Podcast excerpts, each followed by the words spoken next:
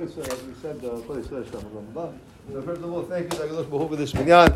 Just a couple of things. Today is a bittersweet Lag BaOmer with the tragedy that happened yesterday, and you would think that that midat hadin, the judgment is uh, is uh, flying over Am Yisrael. So what can we do to add uh, more mitzvot? What can we do to be careful uh, and to use and to use these days to to litazek odd mitzvah, odd something. And yesterday we mentioned, you know, one of the things we have to be careful, kavod bet knesset, not to play with your phones on the bet knesset. That's one way of doing it. The other thing is, I was thinking we have two and a half, three weeks before Shavuot. Let's be more careful with uh, Sfirat Omer. I read the other day about the, the Baba Sali. All day long he was waiting. When is can we count the Omer? When can we count the Omer? To show you. Also, one time I read also with regards to the Rashash, where on Shabbat, if Shabbat's over at 8, they'd wait the extra 40 minutes. But during the time of the Sfirat Omer, as soon as Shabbat was over, boom, they would count the Omer. Why?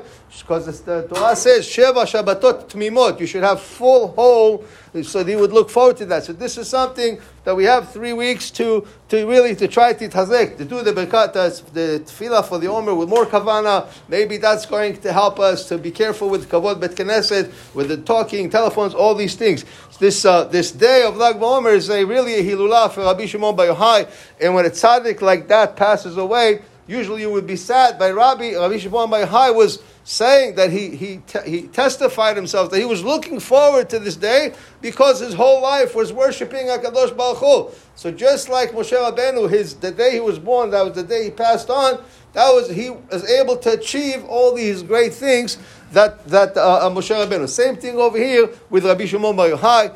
We, uh, also, they, they bring the kids to Meron and when they're three years old to do the halakat, to cut their hair. That's one minhag. Also, the minhag is that usually it started out with one little candle for Rabbi Shimon and then became this one big fire, which is uh, what, uh, what the custom has been in Israel for many, many years, and here also. Also, one interesting thing he brings here in memory of the, uh, the soldiers of Bar Kokhba, that the kids, and I remember as kids, we would take kesh, uh, uh, uh, a bow and arrow bow and arrow on Lag BaOmer, and we would go to the fields and also shoot, also in uh, remembrance of, uh, of Bar and his uh, and, and, the soldiers. Obviously, there is a, a much deeper uh, meaning to that. The, the, bow and arrow is, is a reminder of, of, of, the of the keshet, the uh, the the rainbow. Rainbow. It, it's a memory of the rainbow, and obviously, it's uh, uh, certainly above my head. But Yiratzon Baruch should give us the zechut that we should להתחזק,